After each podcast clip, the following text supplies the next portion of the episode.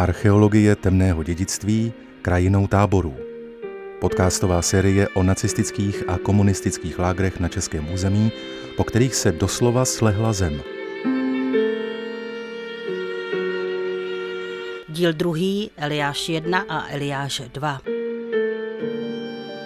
On ten Eliáš byl v takovém údolí. Na pravé straně eh, byly eh, svahy zalesněný, po levé straně taky svahy zalesněný. To bylo asi pět metrů široký pásmo a šel tam takový slabunký drátek, že kdyby někdo se byl snažil tím prolest, takže narazil na ten drátek, tak vyletěla raketa. Jo.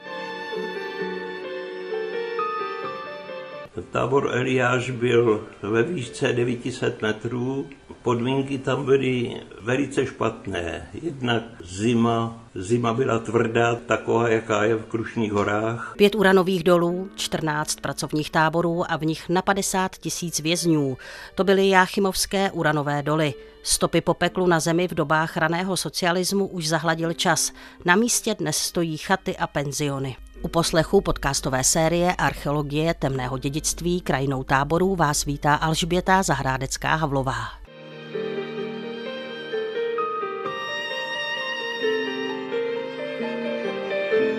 Historie lidstva má své tragické momenty, které zkoumá takzvaná archeologie temného dědictví. V této podcastové sérii mapujeme nacistické a komunistické lágry na území bývalého Československa. Díky rozsáhlému výzkumu archeologů z katedry archeologie Západočeské univerzity v Plzni víme teď o jejich umístění a fungování mnohem víc než dřív. Kromě jejich poznatků přinášíme také vzpomínky vězňů a vězeňkyň. Archeologie temného dědictví krajinou táborů.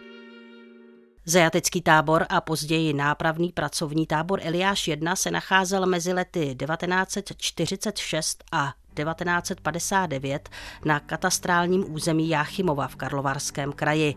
Zřízen byl jako tábor německých válečných zajatců a v červenci roku 1949 nahrazen pracovním táborem pro československé trestance, mezi kterými bylo mnoho politických vězňů s výší trestu do deseti let. Tábor vykazoval závažné nedostatky, a to jak z hlediska nedostatečné ubytovací kapacity, vybavení stavu budov, rozpadávající se nekvalitní konstrukce a zdravotně hygienických rizik, nevyhovující umývárny, záchody, kuchyně, špatná kvalita pitné vody, odpadky v okolí tábora, zavšivené baráky.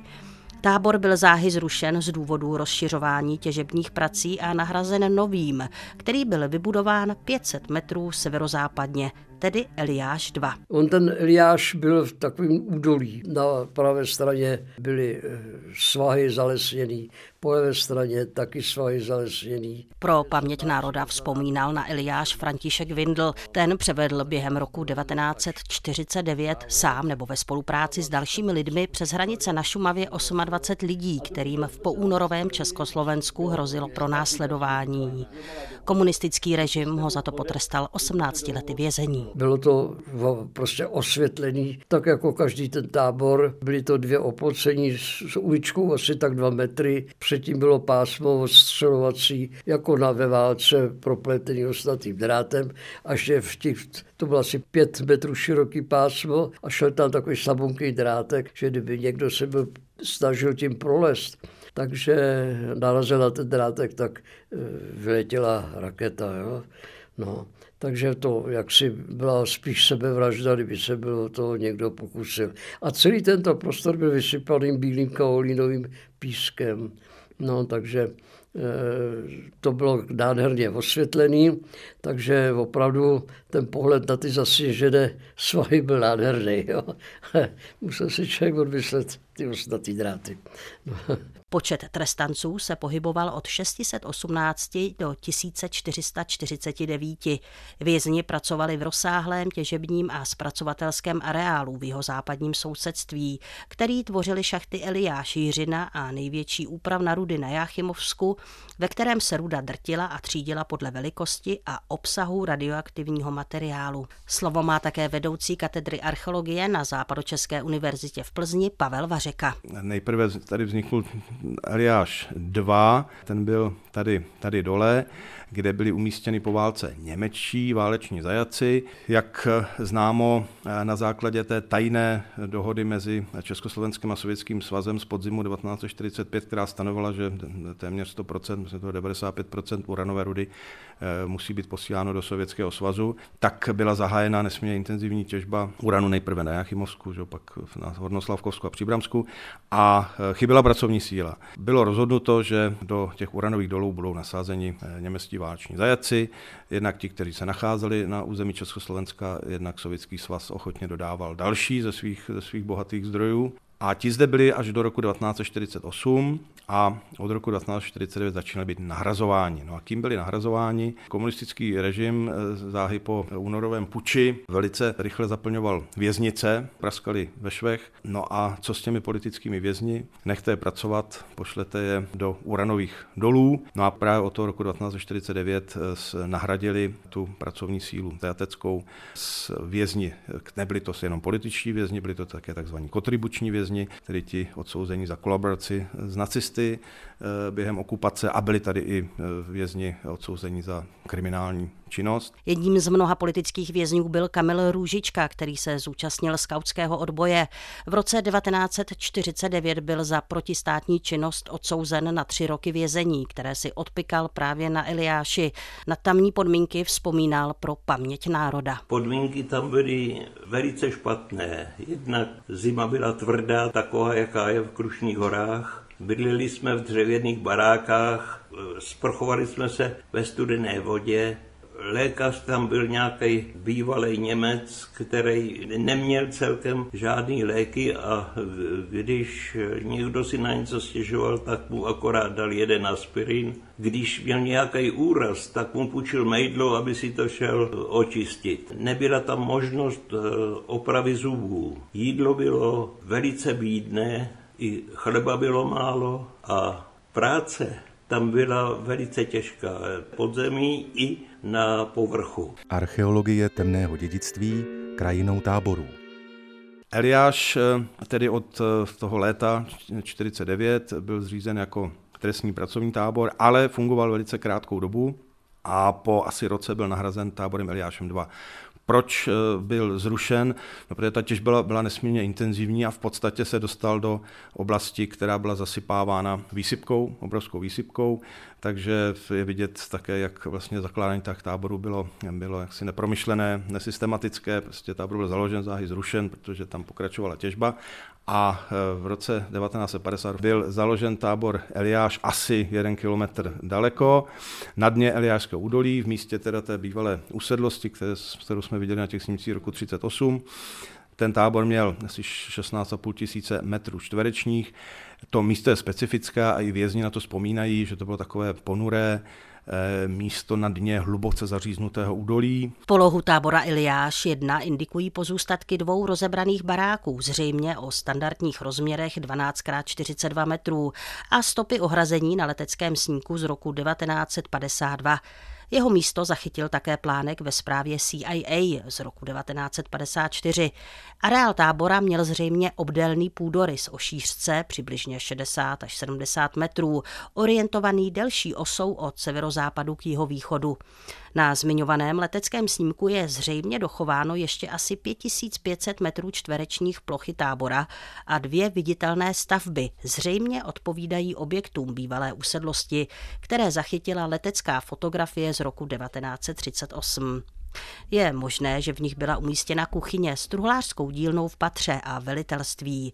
Vzhledem k současné terénní konfiguraci předpokládáme, že severozápadní část tábora byla odtěžena a jihovýchodní část překryla kompresorová stanice vybudovaná po roce 1952, takzvané turbo. Z tábora se zachovala rozpadávající se zděná budova, která byla původně součástí historické usedlosti. Na západní straně je patrná hrana terasy, na které zřejmě stál jeden z vězeňských baráků. Archeologickou sondáž z roku 2019 popisuje Pavel Vařeka. To místo je zalesněné, takže tady geofyzikální výzkum nepřicházel v úvahu, je tam hustá vegetace. Takže tam, kde to bylo možné, tak eh, jsme udělali takovéto dlouhé sondy, a tady vidíme, že se podařilo zachytit průčelí jednoho z vězeňských baráků, které bylo vybetonované, ty základy byly betonové.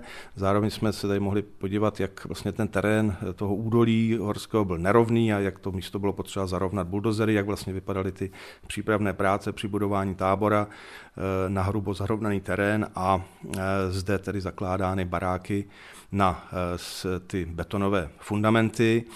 Eh, jsou tady, tady celá řada zajímavých detailů, například to, že na rozdíl třeba od Nikolaje, tady už přímo v těch barácích bylo nějaké eh, hygienické zázemí, máte tady třeba trubku vodovodní, to znamená, že tady byla koupelna, tady kanalizace, zřejmě záchody byly umístěny přímo v těch barácích. Ty baráky byly obrovské, v nich mohlo být třeba 100 100 vězňů. Eh, ta velikost byla 12x42 eh, metrů, můžeme to říct naprosto přesně. Takže jsme ověřili to, co vidíme na těch leteckých snímcích, jsme si ověřili archeologicky přímo v terénu, takže víme přesně, jak ty baráky vypadaly. Barák byl, a zase to koreluje s tím, co víme se vzpomínek vězňů, byl členěn do tří podélných dílů, uprostřed byla dlouhá chodba a po obou stranách byly ty eh, takzvané cimry, jak jim říkali vězni, světnice s palandami, v každé světnici byly, byla, byla kamna, vězni dostávali kyblík uhlí a e, i umístění těch kamen bylo možné v další sondě zjistit, protože popel při vymetání propadával škvírami mezi podlahovými prkny, podlahy byly nad úrovní terénu a tam dodnes vlastně pod podlahou nacházíte například ten popel, který tam padal při vymetání, ale nebo předměty, které vězni ztratili, třeba knoflík od oděvu nebo kartáček na zuby jsme tam našli, zlomený hřeben, něco takového, takže to se vlastně zachovalo pod podlahami. E, na obou stranách v těch průčelí byly prosklené dveře, proto nepřekvapí, že tady třeba nacházíme rozbité výplně těch dveří, tak jak na ně vzpomínají vězni. No a tady je další Eh, řez eh, tím vězeňským barákem. Tady je příklad právě toho rozsypanu, jestli tady vidět rozsypaného popela pod podlahou, hned vedle toho, z, z, z tohoto betonového objektu, což ovšem není základ. My víme, že eh, některé ty baráky vznikly přímo nad korytem potoka. Tento tábor je specifický tím, že přímo středem pro TK Bystřina, Eliářský potok, tady ho vidíme, a první vlastně, co při zakládání tábora bylo potřeba udělat, eh, vybetonovat koryto toho potoka, překrýt ho a na obou stranách eh, opatřit eh, masivními železnými mřížemi, na to jeden z těch vězňů dokonce vzpomíná, že se té práce účastnil, aby náhodou tím korytem vězni neutíkali z tábora ven. Ale kde tam bylo stísněné místo, tak právě nad tím korytem potoka byly umístěny některé ty baráky a zase vězni vzpomínají, jak to celou noc hučelo že, a tak dále, že vlastně byli v kontaktu s tím potokem. No a poslední sonda, kterou si ukážeme, tady eh, se díváme na prostor oplocení tábora, dvě řady Eh, sloupů, které nesly eh, plot z osnatého drátu. Celé to pásmo bylo vysypáno bílým sklářským pískem a jak vidíte, tak ta vrstva toho písku se tady zachovala dodnes. Kdyby se někdo chtěl přiblížit buď zvenku k těm osnatým drátům nebo zevnitř, tak eh, zanechá stopy. Dokonce máme i v, i v účtech, že vozili, odkud vozili ten jemný písek. To je to, je to postřelované pásmo a tady máme betonovou patku eh, od jednoho z těch sloupů dřevěných, které nesly osnaté dráty. A dodnes tady v lesích kolem Eliáše nacházíme vyvrácené eh, dřevěné sloupy z toho původního ohrazení. Oni vydrželi, protože byly natřeny asfaltem, právě impregnovány. Při likvidaci těch táborů nebylo postupováno důsledně a řada těch pozůstatků, jako třeba sloupy, kotouče osnatého drátu a tak dále, se tam nachází dodnes. S Pavlem Vařekou se z jeho kanceláře na Plzeňské katedře archeologie přesouváme do nedaleké laboratoře, kde mi ukazuje nalezené předměty z míst bývalých pracovních táborů. To, co tady v laboratoři vidíme, jsou artefakty získané odkryvem eh, dvou táborů na Jachimovsku, tábora Nikolaj a tábora Eliáš. A nahlédleme tedy do, do tábora, začneme-li z té vnější strany, tak eh, se velice dobře zachovaly dodnes pozůstatky ohrazení tvořeného eh, ploty z osnatých drátů. Eh, dodnes ještě návštěvník, který tam bude na houby, tak se může zamotat do kusů osnatého drátu, které se tam povalují, nebyly odklizeny při likvidaci těch táborů a v, při sondáži odkryvech těch úseků ohrazení ten osnatý drát, tak tady vidíme velice v, v, v četných příkladech nacházíme. Při jihovýchodním okraji tábora Eliáš 2 se nachází informační tabule. Asi 200 metrů k jihovýchodu je již v areálu bývalého těžebně zpracovatelského komplexu umístěna skautská mohyla s křížem, zřízená v roce 1992 karlovarskou pobočkou Konfederace politických vězňů. Současný kříž je z roku 2013. Tábor i skautská mohyla jsou součástí historické naučné stezky Jáchymovské peklo. V dalším díle podcastu se budeme věnovat pracovnímu táboru Nikolaj. Projekt archeologie temného dědictví byl podpořen z programu přeshraniční spolupráce Česká republika Svobodný stát Bavorsko.